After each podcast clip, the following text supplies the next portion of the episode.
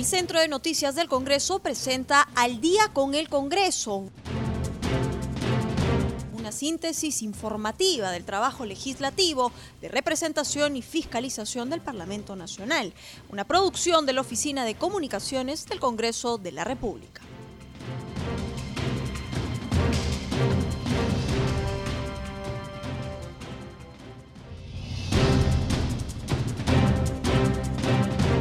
Muy buenas noches, bienvenidos al programa Al Día con el Congreso. Los saluda Rómulo Vargas y los acompañaré en esta hora informativa con las principales noticias del Parlamento Nacional.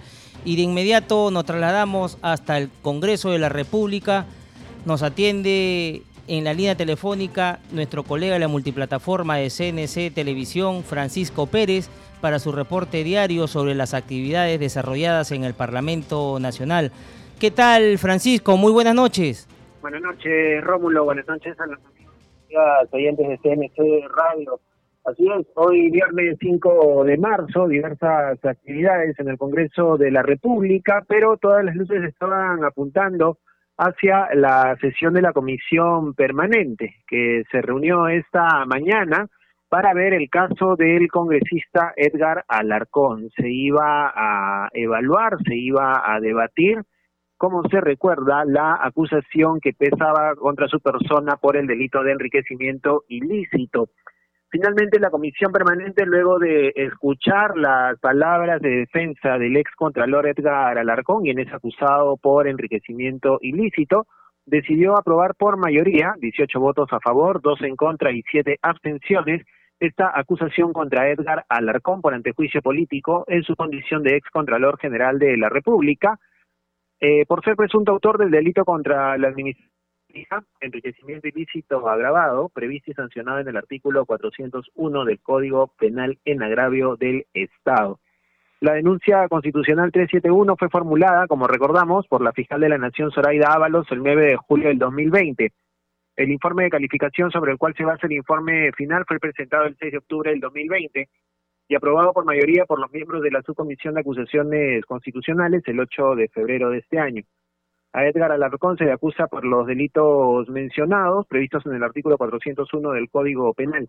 El informe final fue sustentado por la congresista Felicita Tocto, ponente de la denuncia constitucional, que encuentra indicios de un desbalance patrimonial del denunciado. Precisamente será la congresista Felicita Tocto la que tendrá que sustentar este informe también ante el Pleno del Congreso, en la fecha que sea señalada por la mesa directiva para finalmente hacer la votación final donde se decidirá la suerte del congresista Edgar Alarcón, quien eh, sería pues puesto a disposición de la Fiscalía para que continúe con las pesquisas e investigaciones del proceso que se sigue en su contra. Tocto Guerrero señaló que la denuncia planteada se basa en las declaraciones juradas omisas del ex contralor que demuestran falta de transparencia y de formalidad y algunas irregularidades administrativas, como por ejemplo no declarar ante la SUNAT y la Contraloría entre los años 2013 y 2015 un monto de más de 182 mil dólares americanos. Es parte de la acusación y de la sustentación de esta denuncia contra Edgar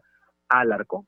Hoy también sesionó esto en otro ámbito de la información. Rómulo, amigos, amigas oyentes, sesionó la Comisión Especial de Seguimiento de Emergencias y Gestión de Riesgo de Desastres COVID-19, decidida por el congresista Leonardo Inga. En este grupo de trabajo se presentó el ministro de Relaciones Exteriores, Alan Wagner, quien brindó detalles sobre las negociaciones de las vacunas y en particular las que llegarán bajo el mecanismo de Naciones Unidas COVAX Facility, las cuales deberían estar llegando, según ha señalado el canciller, el segundo semestre de este año en una cantidad de 1,4 millones de dosis eh, en este primer semestre y eh, 11,8 millones restantes a partir de la segunda mitad del año. Con este mecanismo, asegura Alan Wagner, se lograría la inmunización de más de 6 millones y medio de peruanos, es decir, el 20% de la población total a lo largo del presente año. COVAX Facility brindará un suministro de más de 1.400.000 dosis durante el primer semestre y de 11.787.000 dosis durante el segundo semestre de este año. Asimismo, afirmó Alan Wagner que 117.000 dosis del laboratorio Pfizer llegarían a nuestro país en las próximas semanas. Al respecto, el congresista Inga Chales, titular de este grupo de trabajo, indicó que en aras de la transparencia se deben precisar los convenios firmados con el laboratorio Pfizer y con otras empresas con las que se viene haciendo convenios para la adquisición de las dosis contra el coronavirus. Dijo que es necesario que se precise con qué decreto se hizo el pago para las vacunas a Pfizer y mediante qué mecanismo se ha hecho la transferencia. Agregó también que tras el anuncio de las llegadas de las dosis de la vacuna china Sinopharm para este mes, tampoco se ha indicado si se ha firmado o no el convenio y cuándo es la fecha aproximada en la que arribarán estas vacunas a nuestro país. Otra comisión que también se reunió esta mañana muy temprano, antes de la sesión del Pleno, fue la subcomisión de acusaciones constitucionales, que eligió al congresista de Fuerza Popular Carlos Mesía como delegado de las denuncias constitucionales por la presunta comisión de delitos contra el expresidente Martín Vizcarra. Este acuerdo fue tomado hoy en la sesión del grupo de trabajo que preside el congresista Carlos Pérez Ochoa a propósito de las denuncias constitucionales 422 y 424 que fueron admitidas por la comisión permanente y que le otorgó 15 días de plazo para que se proceda a las investigaciones respectivas. Se había propuesto previamente al congresista Carlos Almerí, sin embargo el legislador de Podemos Perú se excusó por encontrarse dirigiendo eh, el grupo de trabajo referido al Club de la Construcción y además porque en los próximos días señaló asumiría la vocería de su bancada política. Quien también fue propuesto para este tema fue el congresista del Frente Amplio José Luis Ancay y sin embargo también se excusó de asumir esta responsabilidad por estar a cargo de una denuncia constitucional contra el ex congresista Daniel Salaverri. Entonces tenemos que Carlos Mesía hoy, hoy será, hoy ha sido elegido como el vocero de esta denuncia constitucional, junto al congresista Jim Mamani, que verá la otra denuncia que eh, pesa contra Martín Vizcarra y también contra las ex ministras Pilar Macetti y Elizabeth Arcete, que fue elegido en la víspera. Finalmente, informarles que el día lunes se estará realizando eh, por el Día Internacional de la Mujer el denominado Pleno Mujer, una sesión especial del Pleno dedicada a debatir importantes proyectos de ley que promueven la protección de la mujer peruana. Esta sesión estaría iniciando desde muy temprano, desde las 8 de la mañana, y según la agenda publicada ya en el portal institucional del Congreso, destacan los proyectos 673, 3131, 3903 y otros que proponen prevenir y sancionar el acoso político y modificar el Código Penal y la Ley Orgánica de Elecciones. También se debatirán diversos proyectos de ley que proponen el fortalecimiento de los hogares de refugio temporal para mujeres víctimas de violencia y otros integrantes del grupo familiar. Además, el proyecto de ley 5174 que plantea modificar diversos artículos del Código Penal e incorpora como agravante el régimen de excepción que limita la libertad de tránsito para proteger a las mujeres, niñas y niños. Es lo que se ha eh, señalado en esta sesión que se va a realizar este lunes desde las 8 de la mañana, el Pleno Mujer a realizarse convocado por la presidenta del Congreso, Mirta Vázquez, al conmemorarse el Día Internacional de la Mujer. Es la información que tenemos, Rómulo, por el momento. Eh, nos encontramos el lunes. Tengan todos un muy buen fin de semana. Adelante contigo. Así es, Francisco. Nos, nos reencontramos el día lunes con más información desde el Parlamento Nacional. Buen fin de semana. Un abrazo. Estamos en la línea telefónica con la congresista Tania Rodas, integrante de la Comisión COVID-19, asimismo integra la Comisión de Salud, para hablar con ella sobre las presentaciones de los ministros de Salud y el canciller Alan Wagner y nos haga un balance en torno a los temas que se han manifestado en horas de la mañana. Congresista Rodas, muy, muy amable por acceder a la entrevista. Así es, primeramente, muy buenas noches y agradecer ¿no? tu entrevista. Eh, efectivamente, hemos tenido sesiones maratónicas, eh, tanto en la eh, Comisión de COVID como en la Comisión de Salud. Hemos tenido la presencia del señor oh, ministro Alan Wagner y del señor oh, ministro de Salud, el señor Oscar Ugarte. ¿no? en líneas generales, bueno, no lo que podemos informar, ¿no? a la población y sobre todo nosotros como el primer poder del Estado es que hemos hecho llegar, ¿no? todo el sentir y el clamor, ¿no? de la población eh, de las diferentes regiones del país y en especial yo como representante de la región La Libertad eh, todo lo que viene ocurriendo en los centros asistenciales de salud, la deficiencia, la falta de oxígeno, la falta de vacunas que hoy pueden salvar vidas eh, señor ministro Alan Wagner ha asegurado ¿no? que va a llegar un buen lote de vacunas que eh, más o menos este, correspondería ¿no? a un buen porcentaje que más o menos iría entre el 20 a 30% de la población, ¿no? Hasta más o menos el mes de mayo o junio, ¿no? entonces, en ese sentido, se está a la espera todavía. Lo concreto y lo real es que solamente tenemos eh, el millón de vacunas eh, de Sinopharm más este el lote de vacunas de Pfizer que han llegado a Perú y que va a servir este lote para los adultos mayores, ¿no? Y que eh, más que todo se van a ubicar en las capitales de las regiones donde haya accesibilidad pues este a los medios de comunicación y transporte pero que se necesita la logística y la implementación de ultracongeladores para poder este, tener en reserva estas vacunas. Congresista Rodas, y sobre el lineamiento de tiempo de las negociaciones con laboratorios que vienen desarrollando la vacuna de la COVID-19 para su disponibilidad en el Perú, ¿qué es lo que afirmó el canciller? Eh, con respecto a, la adquisición de la vacuna, refieren eh, a, la ley, ¿no? Ya que ha sido dada donde se refiere que también los privados este, pueden, eh, según el ministro de Salud, según dice que los privados sí pueden adquirir la vacuna, pero que no puede estar este, hecha para negocio, ¿no? Pero que sí lo pueden adquirir. Ahora, eh, con respecto a la, a la negociación que puedan tener, por decir, las entidades este, privadas, dio a entender que como es una vacuna en tercera fase, ¿no? o una vacuna de emergencia que se está vendiendo a nivel de todo el mundo, entonces este los privados podrían tener, eso es lo que mencionó y yo voy a tener que sacar una cita o una conversación directamente para que no se aclare porque solamente lo refirió y lo mencionó, ¿no? De que si hay algún efecto colateral por este ciertos este marcas de laboratorio de las vacunas no estaría garantizado, ¿no? El, el, efecto adverso o las repercusiones o impacto que tengan en este los vacunados, ¿no? Eh, eso es lo que, refirió y que se, según el ministro de salud eso sería pues este el, el por qué, ¿no? De que el Estado tiene que ser el único que tiene que respaldar esas compras. Congresista Rodas, y sobre la participación del expresidente Vizcarra en el tema de la vacunación, ¿qué expresiones tuvo el canciller de la República? Eh, deslindó responsabilidades puesto de que no ha sido no dentro de su de su de su gestión eh, ha tratado en lo posible de, de, de, evadir no ese tipo de preguntas no y se ha concretizado a su a su rol y a su competencia que él tiene desde que ha ingresado ¿no? al, al, Ministerio de Relaciones Exteriores. Y, en torno al reporte de la situación actual de los convenios, contratos, acuerdos con, de confidencialidad suscritos con los laboratorios proveedores de la vacuna.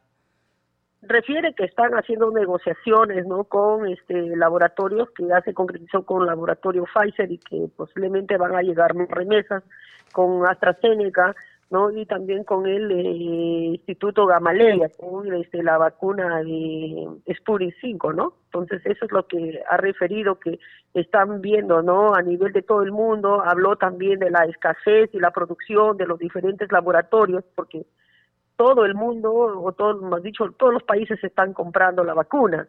Entonces, eh, como hay alta demanda, entonces es difícil, eso es lo que refirió, ¿no? Eh, la compra, ¿no?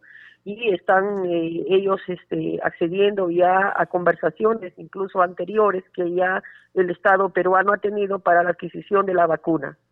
Congresista Rodas, y, y en ese sentido, son 37 mil vacunas las que necesitamos nosotros, 37 millones de vacunas que necesitamos. ¿Cree usted que estamos en los tiempos como para poder seguir eh, en estas negociaciones, porque imagínate, imagínese, año a año va a pasar y la vacuna ya como que queda un poco desfasada. Mira, eh, según el, calendario nacional de vacunación, eh, se refiere ahí, ¿no? Que tienen que ser vacunados 26 millones de personas. Entonces, si nosotros hablamos solamente de Sinopharm, tú tienes que multiplicarlo por dos. ¿No? En el caso de Pfizer, eh, solamente es una, una dosis, el cual es eh, aplicada, y en el caso de la Sputnik, hay eh, vacunas que son de dos dosis y de una dosis, entonces va a depender mucho de ello, ¿no? De qué, compra se haga para poder este, decir qué cantidad de, de dosis o millones de dosis se va a comprar, ¿no? Entonces va a depender mucho de ello. Congresista Rodas, y cambiándole de tema en torno a la presentación del ministro de Salud, ahí le veíamos a ustedes que usted le hizo hincapié que se necesita oxígeno, en especial para su región. ¿Qué, fue lo que le dijo el ministro Ugarte? Bueno, eh, a la fecha, bueno, no me ha respondido en forma concreta, ¿no?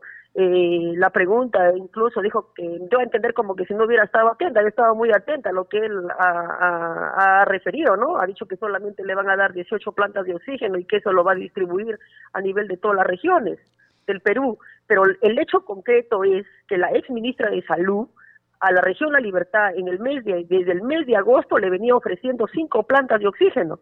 Y mira, y ahora estamos en el mes de marzo y solamente nos van a enviar dos plantas de oxígeno. Y las plantas que existen en la región La Libertad es producto del trabajo de los gobiernos locales, la sociedad civil organizada, de la iglesia, ¿no? Y de la empresa privada. No es porque el Estado le haya dado una planta de oxígeno a la región La Libertad. Entonces nosotros estamos reclamando pues lo justo, no yo como representante de la región La Libertad, eh, porque a mí me reclaman, o sea, a mí directamente, ¿no? Porque piensan de que uno maneja los presupuestos, que uno es el ejecutivo y no es así.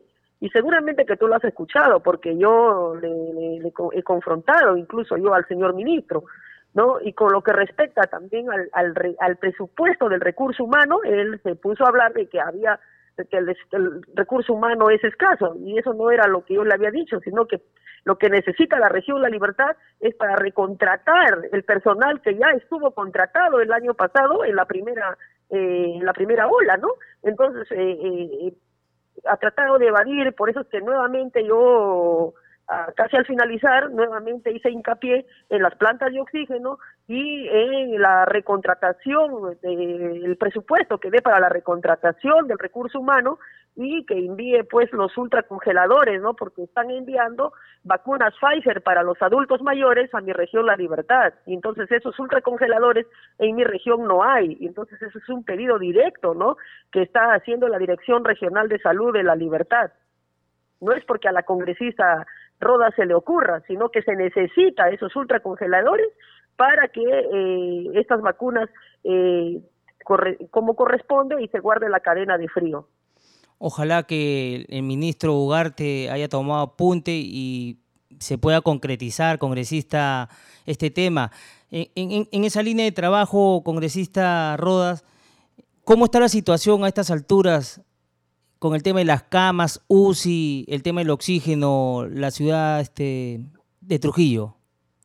Mira, en el, hay dos hospitales COVID. Un hospital es el Hospital Regional Docente de Trujillo que tiene 22 camas UCI con 22 ventiladores y la demanda es alta.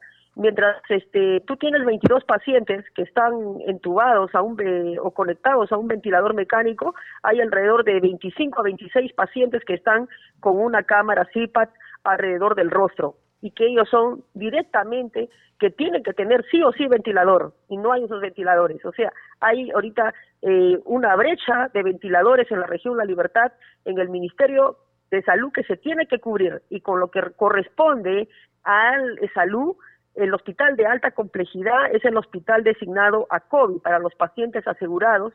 Tienen 35 ventiladores mecánicos y también están esperando pacientes para ventilador y eh, respecto a ello, ya la presidenta ejecutiva Fiorella Molinelli va a enviar 40 ventiladores mecánicos a la región La Libertad para que sea distribuido en los hospitales nivel 3 y nivel 2, ¿no? Para eh, justamente eh, los, las personas aseguradas, pues que están a espera de un ventilador, puedan acceder a ello.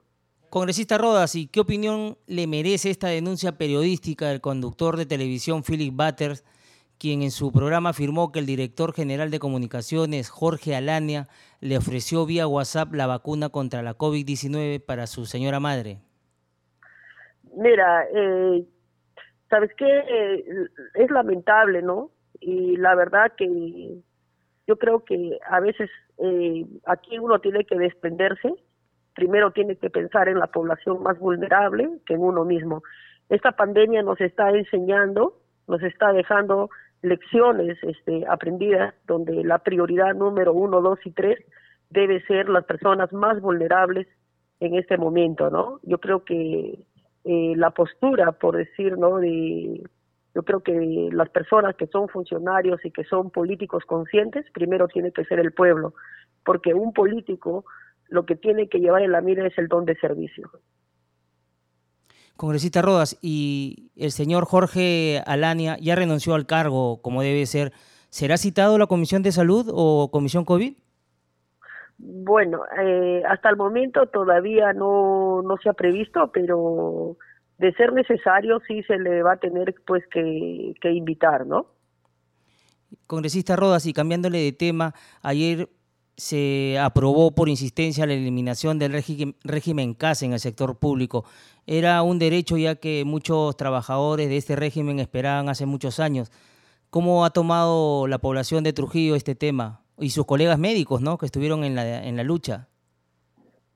Bueno, como tú sabes, y todos eh, los trabajadores de salud, todos los CAS que trabajan en los 18 ministerios que existen en el Estado y de las más dicho, estamos hablando de las instituciones públicas que tiene el Perú, somos conscientes, porque yo también he sido CAS, entonces tenemos los pies bien firmes sobre la tierra, y esto eh, es un, una, más dicho, una herramienta que el Congreso de la República le está dando al Ejecutivo para que reivindique, ¿no?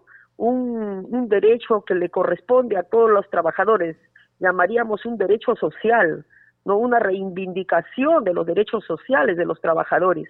Esperemos ¿no? que las instituciones eh, públicas del Estado eh, no lo declaren inconstitucional. Yo creo que este Congreso está dando la talla y está dando la medida que está trabajando en favor ¿no? de todos los trabajadores del Perú.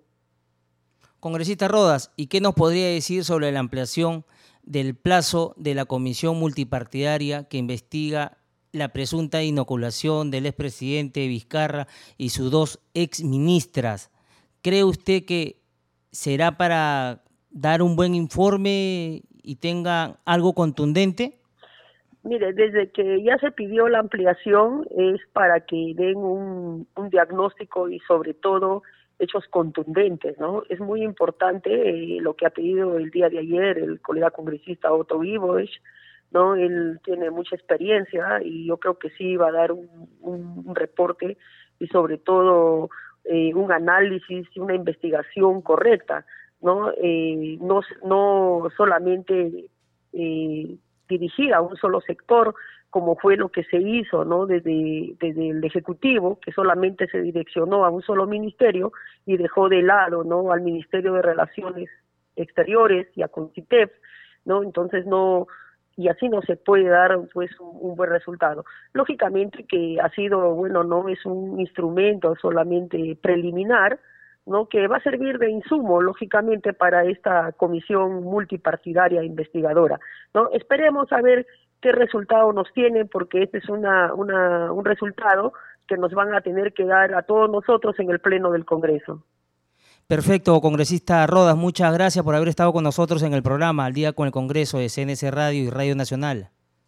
Gracias, muy amable. Hasta luego, buen fin de semana. Gracias. igualmente. Gracias.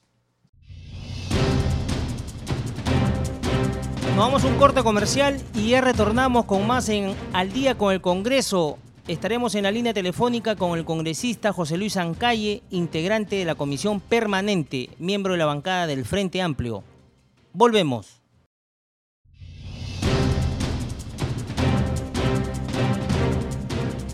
A esta hora de la noche estamos en comunicación con el congresista José Luis Ancalle, integrante de la Comisión Permanente y también miembro de la Comisión de Fiscalización.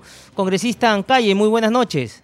¿Cómo está Rómulo? Buenas noches. Gracias por la oportunidad. A usted, congresista, por la entrevista. Lo hemos convocado para hablar sobre diversos temas de la coyuntura parlamentaria y otros temas de actualidad. Entre ellos, esta mañana la Comisión Permanente aprobó acusación constitucional por enriquecimiento ilícito del señor Edgar Alarcón, congresista de la República.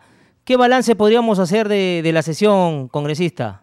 Sí, y también este, ha habido quizás una demora para que esto se lleve en el en la comisión permanente, en vista que es quizás ya la etapa final, donde luego el Pleno va a decidir sobre esta acusación. Hubo algunas voces que quizás eh, más bien eh, tomaban esto como una defensa política y no sustentada en observar o aportar al informe que ha presentado la congresista Tocto.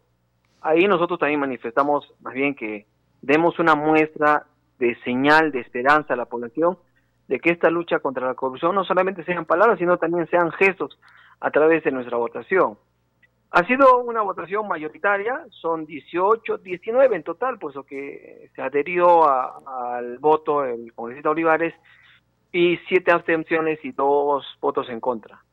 Congresista Ancalle, y en ese sentido, eh, ¿cree usted que esto pasará prontamente al Pleno para su debate? Sí, es lo que corresponde. Inmediatamente esto pasa al Pleno, ya se ha, se ha elegido a la congresista ponente, que vendría a ser la congresista Tocto, y eh, corresponde que esto ya sea debatido en el Pleno del Congreso para eh, formalizar la, la, acusación que hoy ha sido aprobada en la Comisión Permanente sobre los indicios de la Comisión del Delito de Enriquecimiento. No confundamos que nosotros somos eh, una institución que tiene su reglamento y se dan estos procedimientos de acuerdo a la misma. Es totalmente diferente cuando se habla de tipificación dentro del Código Penal, que eso más bien se va a realizar en el fuero judicial, donde la fiscal es encargada de esta investigación. Congresista Ancalle, y en ese sentido era el tema por el desbalance económico que presentaba el congresista Alarcón. Sí, sí, sí, eh, es lo que se ha estado investigando. Eh, se ha tomado en consideración varias eh, pericias contables. Mire, este proceso tiene como tres años en el Ministerio Público y acá en el Congreso también no ha sido tan célere. Desde el año pasado hemos estado llevando este proceso y que incluso el día lunes ya debió de ejecutarse la la votación y el debate, pero eh, hay siempre mecanismos que las partes involucradas, en este caso la parte acusada, eh, busca para extender, como fue en este caso respecto a la supuesta mala notificación, lo que la presidencia del Congreso indicó que se siguió con todos los procedimientos y la notificación ha sido regular y, y más bien quizás un poco disponiendo la, transparencia, el debido proceso, es que se postergó para el día de hoy. Congresista Ancalle, y en ese sentido el, el congresista Alarcón ha manifestado que la Fiscalía no consideró en sus peritajes el saldo inicial, por lo que carecen de sustento las acusaciones por enriquecimiento ilícito en su contra. Ahí el detalle está en que no se ha eh, objetado ese punto en vista de que ha tenido no solamente de la Fiscalía, sino ante la investigación de la Subcomisión de Acusaciones Inconstitucionales. Más bien tenemos una, se ha resuelto ese caso indicando eh, la irregularidad que ha motivado más bien la acusación constitucional.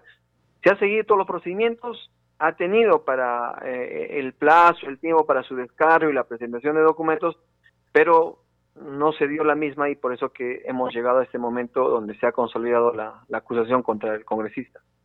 Eh, congresista Ancalle, asimismo Alarcón ha manifestado que esto simplemente tiene una estrategia, desarticular el trabajo que hizo Alarcón en, su en la Contraloría y a nivel del trabajo que viene efectuando en la Comisión de Fiscalización.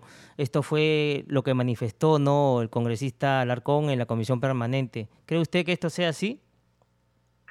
Eh, bueno, sería bueno que especifique respecto a quién se refiere en esta en este supuesto manejo. Nosotros, yo como persona hablo individualmente en este momento, nos hemos sujetado a todo lo que marca eh, la normatividad, la constitución, el respeto al debido procedimiento y también la motivación que se ha presentado para el informe que ha sido presentado por la congresista Felicita Tocto, lo cual también eh, se ha acreditado en el informe.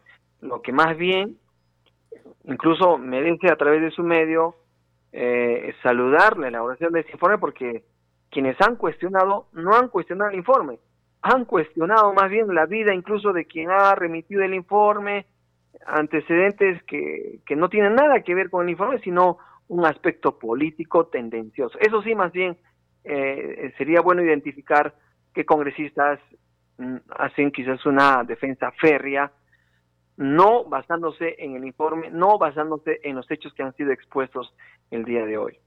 Así es, congresista. Son 18 congresistas los que han votado a favor. Hubieron algunas abstenciones y dos en contra, ¿no? De parte del Fujimorismo. Eh, ha habido dos votos en contra y siete abstenciones. Así es. Y congresista, y cambiándole de tema, en torno a, la vacunación que ya se está cerrando en esta primera etapa, el día de mañana ingresamos a una segunda fase con la vacunación a, los adultos mayores. Creo que esto ya es algo positivo y que poco a poco ya está entrando la vacuna como debe ser a todo el Perú. Eh, eh, se está entrando a otra fase, pero no va a ser suficiente. Eh, yo creo y es importante que tiene que considerar propuestas también de otros laboratorios para que a través de la DIGEMIT pueda canalizar su administración y su disposición a nuestro país. Somos el último de la cola y no podemos eh, permitir que mientras que hay otros laboratorios que también ofrecen, eh, primero para que pueda ser registrado ante, ante DIGEMIT, se puede disponer también el uso de las mismas a la población. ¿Por qué tendríamos que negar a otros laboratorios entendiendo que hay una necesidad prioritaria de contrarrestar esta pandemia a través de la, de la vacuna? Se saluda todo avance, pero también hay que dejar eh, la disposición, la disposición abierta para que se haga lo necesario y se pueda en el más corto tiempo eh, inocular la vacuna a la mayoría de peruanos y peruanas, empezando siempre por la parte del sector vulnerable. Congresista Ancalle, ¿y qué opinión le merece esta denuncia periodística del conductor de televisión Philip Butters, quien en su programa afirmó que el director general de comunicaciones del Ministerio de Salud, Jorge Alania, le ofreció vía WhatsApp la vacuna contra la COVID-19 para su mamá? Sí, mire, ayer justo hemos aprobado la ampliación de la comisión investigadora para 20 días más en vista de la indisposición del corto plazo que se tiene para, la, para recabar eh, documentos que va a permitir sostener un informe posterior.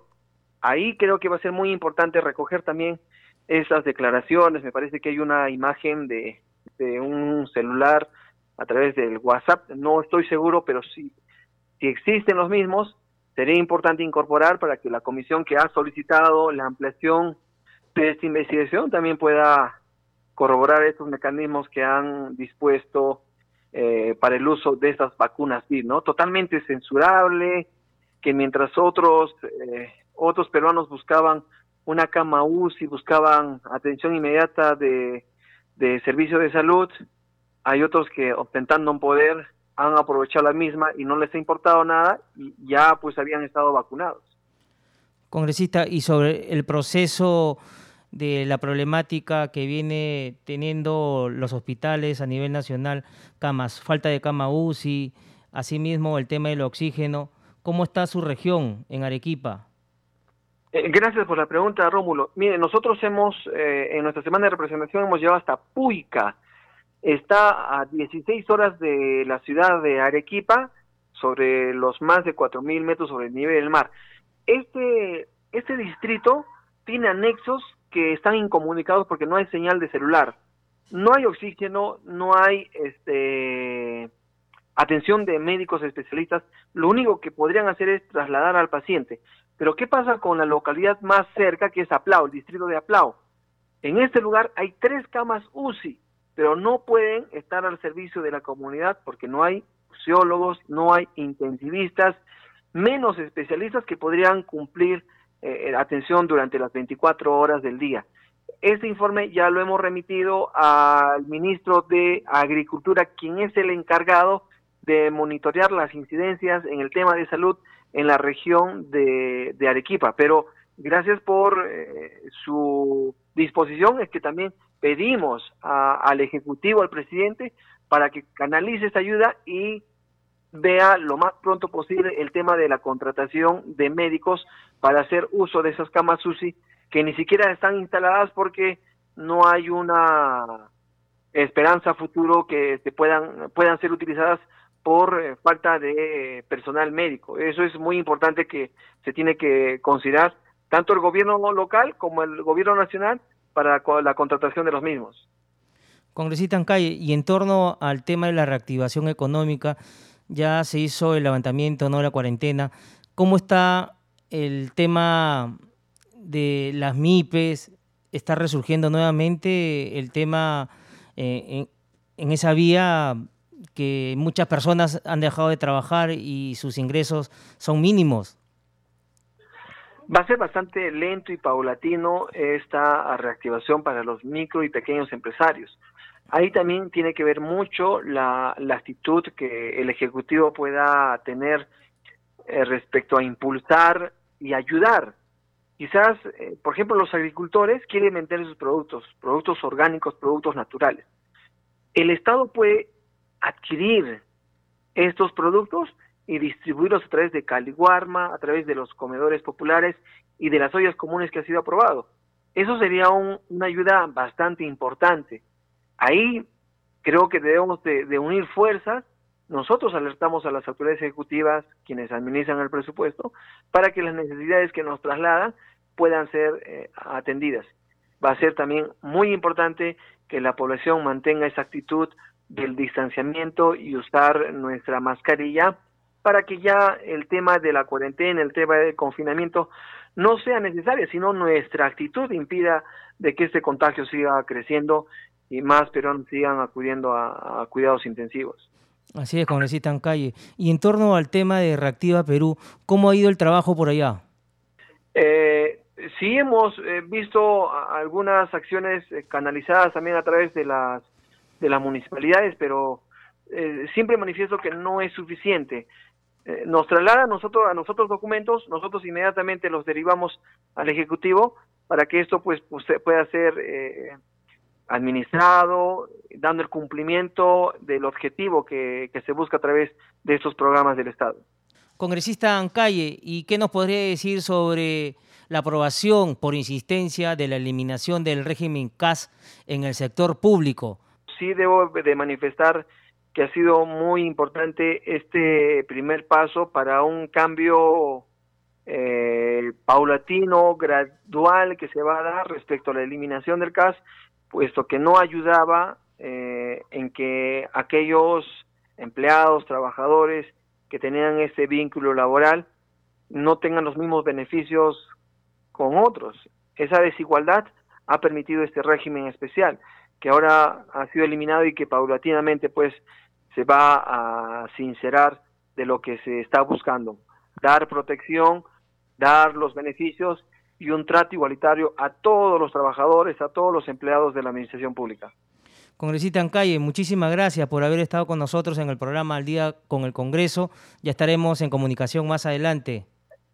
Gracias Rómulo, que tenga buena noche y siempre es importante no bajar la guardia para enfrentar esta pandemia que todavía está causando estragos en todo nuestro país. Gracias. A usted, congresista, gracias.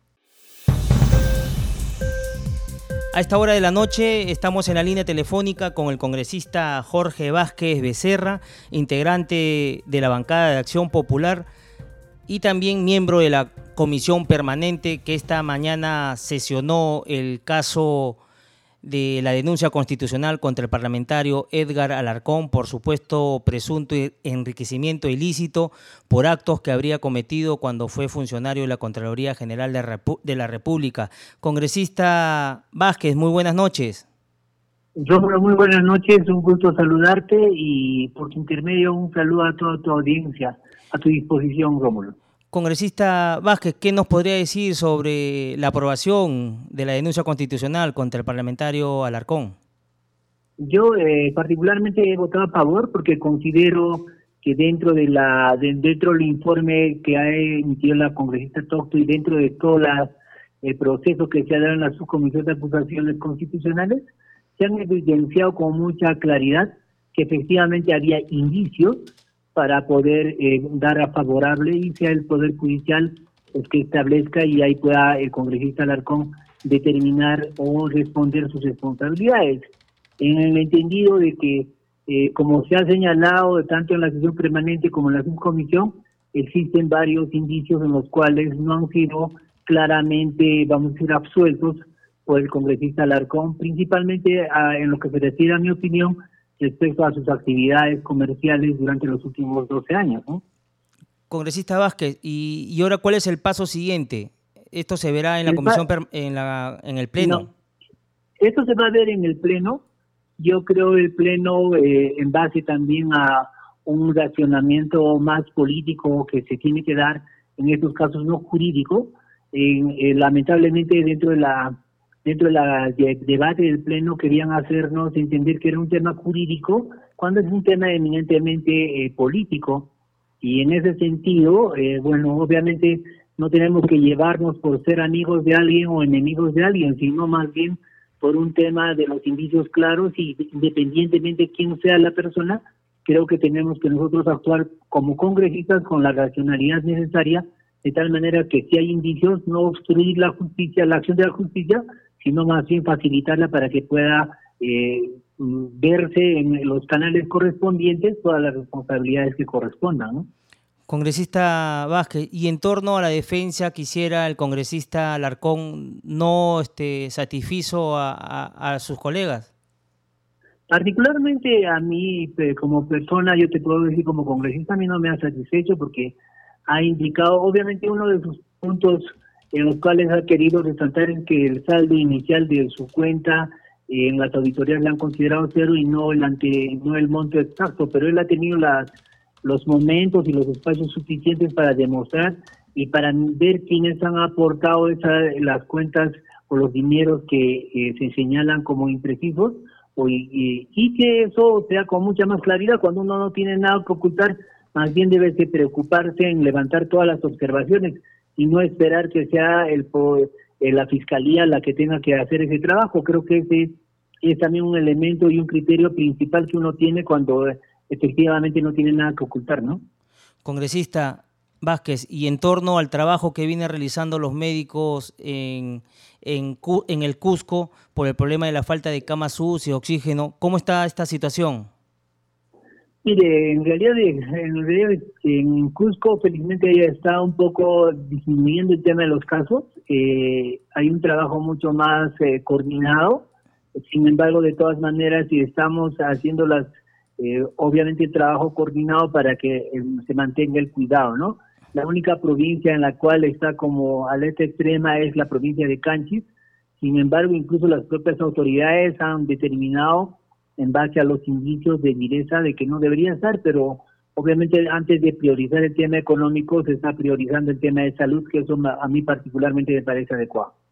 Congresista Vázquez, y en esa línea de trabajo, el día de mañana y lunes ya se está iniciando la segunda fase de la vacunación a realizarse por esos días a las personas de la tercera edad. Mire, eh, yo pienso que tiene que respetarse el tema de la de lo de la categorización que se ha hecho de quiénes son los que tienen que priorizarse en el tema de la vacunación. Creo que eso es responsabilidad del ministerio y del, del Estado en sí. Yo estoy de acuerdo en que sean las personas vulnerables las que tengan que prioritariamente y las de primera línea a vacunarse, ¿no?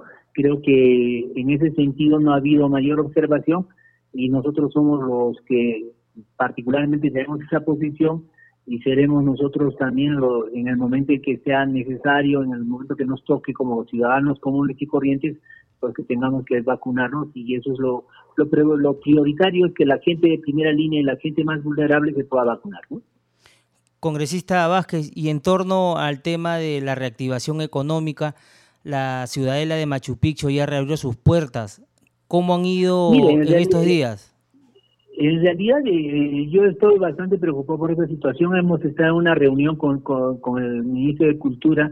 Habíamos pedido que incluso el ministro de Economía y Finanzas estuviera en esa comisión porque mi preocupación es el tema económico y el tema eh, y el tema de las eh, vamos a decir de las zonas arqueológicas que tiene nuestra región que son que es el ingreso principal tanto Machu Picchu como todas las otras vamos a decir zonas arqueológicas eh, solo el 40% me parece muy muy poco tomando en cuenta de que es, ah, son campos abiertos, ¿no? Entonces el distanciamiento ahí podría ser fácilmente controlado, eh, es a campo abierto, es decir, porque estos ingresos eh, que se generan a través de las visitas en ese eh, en económica que está en el turismo nacional eh, implica mucho movimiento comercial, beneficio indirecto y directo, artesanía, portadores, eh, gente de transportes, eh, que esa es la actividad principal del Cusco. Yo exijo y solicito que se incremente incluso el, porcentaje, a de aforo a, las, a los sitios arqueológicos y podamos reactivar más aceleradamente la actividad turística y económica de nuestra región del Cusco. Y esto es una responsabilidad también del Ministerio de Economía, tomando en cuenta que el Ministerio de Cultura es uno de los sectores que menos presupuesto tiene en el sector y siendo el Cusco una de las zonas en las cuales el turismo realmente está golpeado. Finalmente se le ha pedido al ministro de Cultura que, coordine con el ministro de Transportes y también con, los, eh, con las entidades responsables, porque el cuello de botella de toda esa reactivación económica es obviamente el alto costo que significa el traslado entre Ollantaytambo y Machu Picchu a cargo de, la, de una empresa privada como es Perú Rey, pero en la cual tiene que articularse los mecanismos para que eso realmente no se convierta en un cuello de botella, sino sea realmente una facilidad para reactivar el turismo nacional en la región del Cusco. Congresista Vázquez, ¿y cómo va el trabajo interno entre la población y el tema del sector turismo para que puedan ingresar como debe ser, tranquilos, sin ningún problema, a la ciudadela y las zonas turísticas ¿no? de, del Cusco. Y como le digo, incluso eh, recordarás el año pasado el ministro de Cultura, tanto como el gobernador regional, eh, este que se llama, eh, eh, generaron un sello sanitario en el cual están garantizando el tema de todos los protocolos sanitarios. Como vuelvo a reiterar, son, son lugares a campo abierto, que lo único que, que básicamente tendríamos que eh, reforzar el tema de los cuidados, el tema del distanciamiento, el uso de las mascarillas y de los protectores y todo el proceso de desinfección.